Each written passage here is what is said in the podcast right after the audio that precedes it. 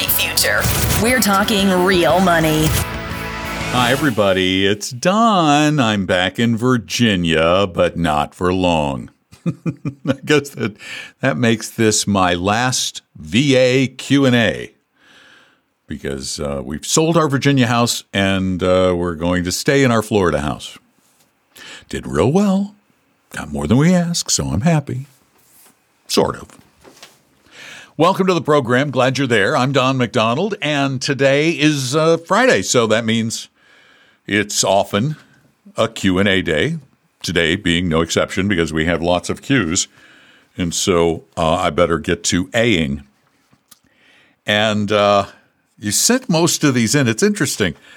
We get the vast majority of our questions now through talkingrealmoney.com on the contact form, and we're getting a lot more of them recorded through your computer. And I think that's a that's a Zoom thing.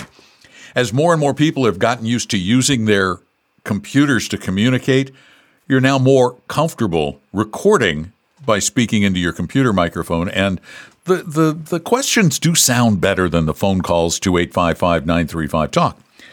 So keep sending them in. It's great. We love the questions. I've got a ton of them. So let's get right to the first one. Hello. I'm wondering if there's a way that I could start saving, investing for my daughter. I'm not um, very fluent with this. Uh, we have always invested through our 401ks. Thank you. Hmm, investing for a child. Well, you didn't give me a lot to go on, so I'll give you some general rules of thumb. First, it really depends on what the money's for. If this is money for education, then it's very different. Uh, you want to probably invest through a 529 plan. Uh, one of the better ones, one that we like, is in Utah. That's at my529.com. We don't get compensated in any way, shape, or form for that. If it's for your child's long term education, if it's for your child's long term use, you know, buying a house or uh, or even longer term for retirement, then we're in, into a couple of different areas too. Uh, if it's general money that you're giving a child who has no earned income, then the typical way money is given to children is through a uniform gift to minors account. And you just set that up with a brokerage firm, a mutual fund company, whomever it might be. You fund that, and then that money becomes the child's at the age of majority. The other option, the one for retirement, which we love, is only applicable for a child who has earned income, and that is income for which they get a 1099 or a W 2 that they report on their uh, on, on a 1040. If you have a child who has a job, then you have a wonderful opportunity to set them up for a glorious retirement by taking whatever it is they make and matching that. So if they make $1,000 over a summer, instead of giving them a Christmas gift, a birthday present that's fancy, put $1,000 into their Roth IRA because if you do that, you get them in the habit of doing that, then there's little doubt that they're going to retire really, really comfortably. So there's some ideas. Um, if you want to call us with more information, just go to talkingrealmoney.com or call 855 935 Talk, 855 935 8255. Now let's get to our next question. Hey guys, thanks for all you do. I have a question today about my investment strategy. I'm 50% AVUV, 33% AVDV, and 17% AVEM. I scored an 89 on the risk quiz. I make 50K and I save 20% of that. So that's why I feel like I have to be really aggressive with my allocation so that I have what I need 30 years from now. I don't need the money for 30 years, by the way. So, you know, if, if investing is supposed to be as exciting as watching grass grow, I don't see a problem with losing 60%, especially temporarily, that is, especially if it bounces back quicker than a large cap blend or large cap value or even small cap blend, according to Chris Pedersen. Even though the small cap value draws, draws down deeper, it bounces back quicker, which is kind of less risky in some ways. Um, you know, and when I get to my late 60s, I might add some bonds if I'm not as cool with what I have now. So, what I'm kind of what I want to ask today is is my allocation wrong? Even if I'm going all small cap with those three funds, is that an okay allocation? Second question, am I crazy? for is this have you ever, you know, is this common for people to have this kind of investment strategy? And when I lastly, when I get to retirement, uh, am I going to need some other funds, maybe like a Lindex or QSPRX or maybe XILSX or et cetera? Or am I cool with just those equities I mentioned from Avantis and some bonds? Thank you guys. I appreciate your expertise. Well, sir, yours is a very aggressive portfolio. 89 on the risk quiz means that you are certainly capable of taking on that kind of risk.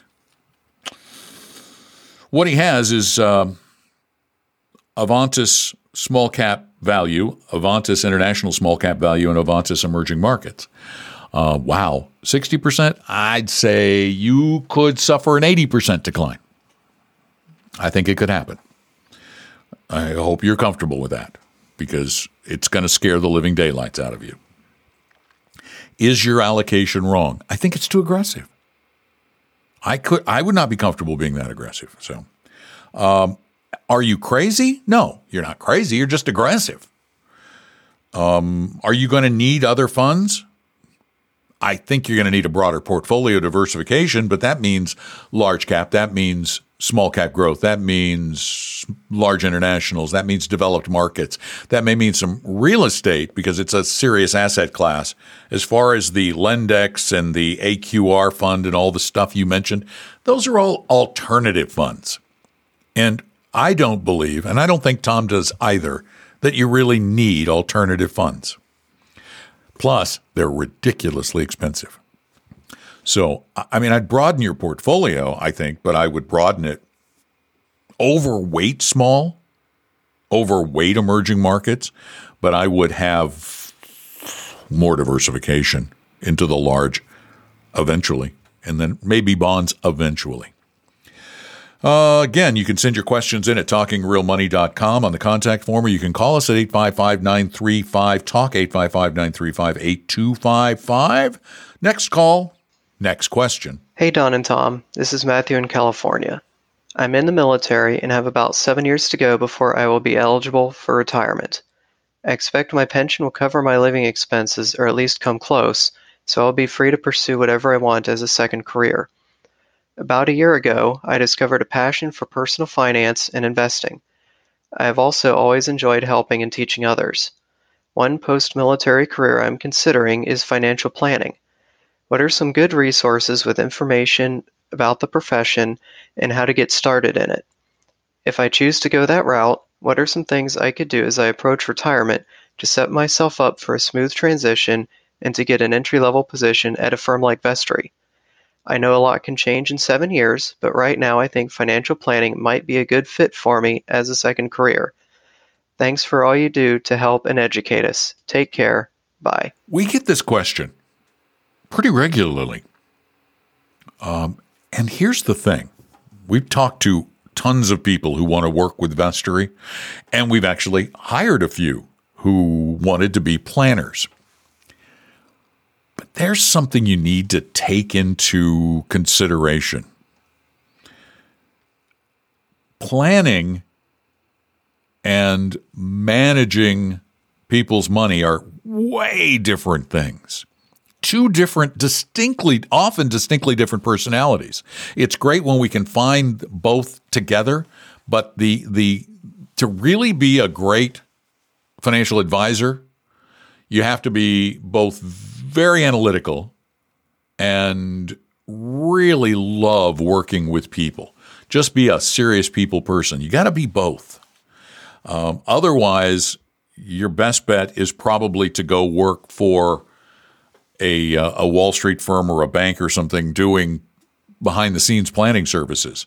Uh, so if, if you've got that, a great people skill set and you have some experience under your belt, some training under your belt in financial planning and investment advice, I would suggest you uh, you go out and you study for this. It's a test called the Series 65. There are study guides available online. There are classes available online. Uh, and then find a firm when you get out for whom you might like to work. Apply and tell them you're going to sit for your 65 and that you just want to start. Here's what you really want to get started. Then you want to start doing the grunt work. You want to start in the back office. We have in we have uh, moved people up into financial advisory roles who had no experience, who started in the in the back office, and then you know like in, in a support capacity, helping do trades, client services, that kind of stuff, and then move on up into uh, advisory roles until they become become a senior advisor. So it it's done a lot.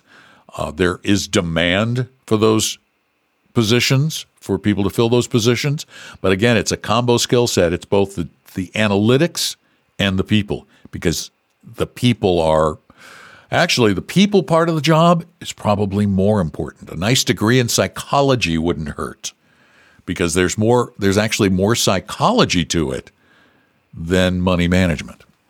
But uh, it's a great field. I tell you, I really love the field, and I feel like I do things that are uh, of, of great value for society by helping people get their money managed properly. Thank you very much for stopping in. Hi, Don and Tom. This is Jason from Music City.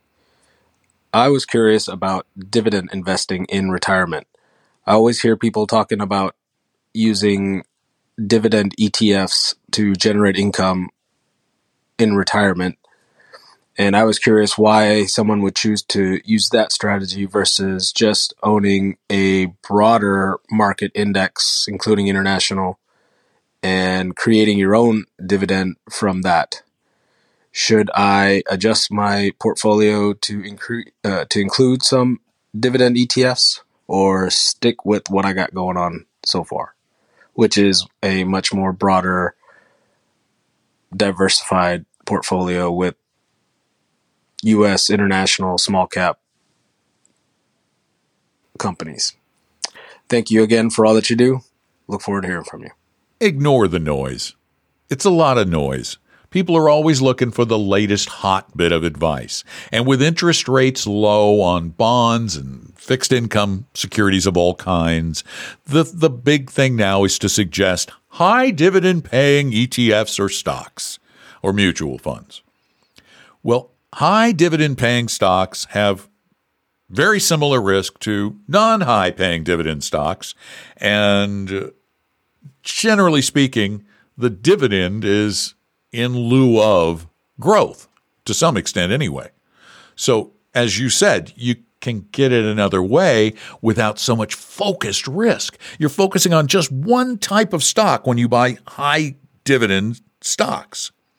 With your strategy, broadly diversified portfolio, growth and value, US and international, stocks and bonds you get broad diversification, which we believe, and the evidence points to this being true, reduces volatility. And volatility reduction, when you have massive diversification, is basically the definition of risk because you can't lose everything. So, what's your risk?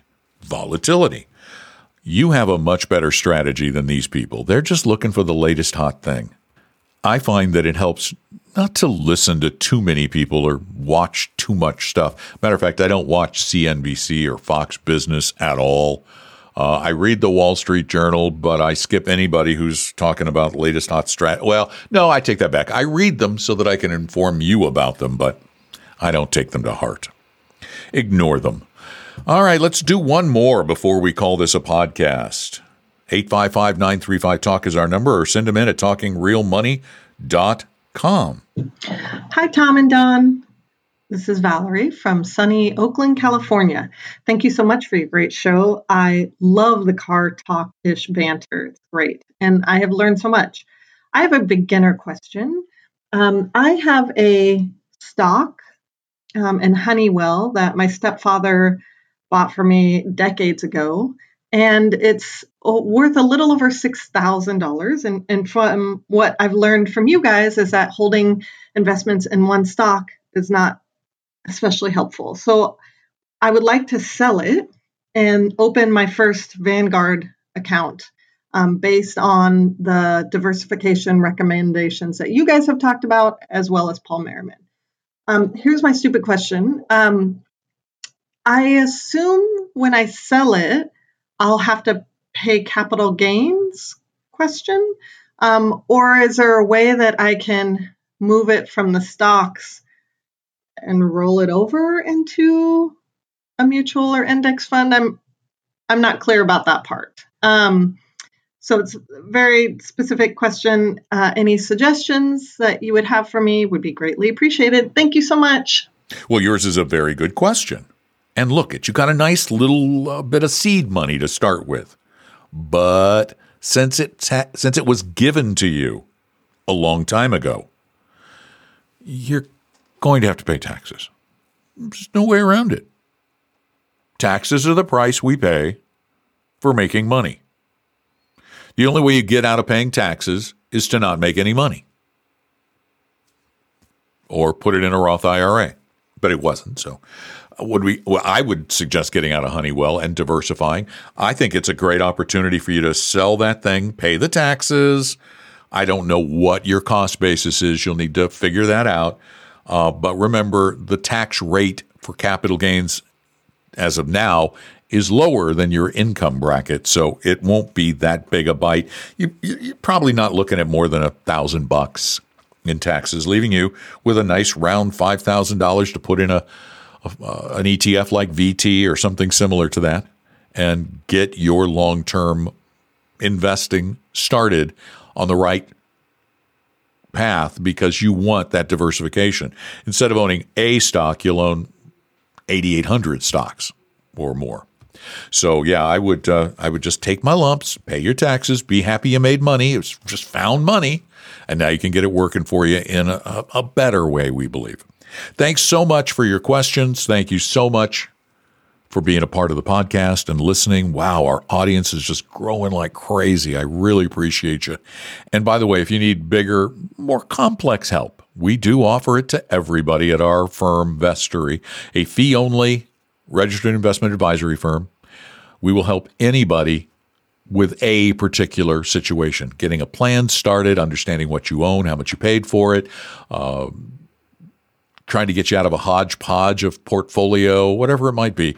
Just set up an appointment at vestory.com, V E S T O R Y.com, or call 800 386 3004. Thanks for being there. Tell your friends. Talking Real Money. I'm Don McDonald. Talking real money. We hope you realize that the information provided on Talking Real Money is for educational and hopefully enjoyable purposes only. Providing personalized financial planning or investing advice takes time, so please consult with a really good fee only fiduciary investment, tax, or legal advisor. We know a good one. Investing must always involve risk. In other words, you can and probably will lose money at times. Also, as much as you want it, no one can accurately and consistently predict the future. So, past performance doesn't tell you a darn thing about what the future will bring. Unlike many other programs that say something similar, Talking Real Money is not trying to get you to buy or sell any financial products or securities. Instead, the program is provided as a public service by Vestory, a fee only registered investment advisor. Thanks for listening, and please visit talkingrealmoney.com for more information and disclosures. That should keep the lawyers happy.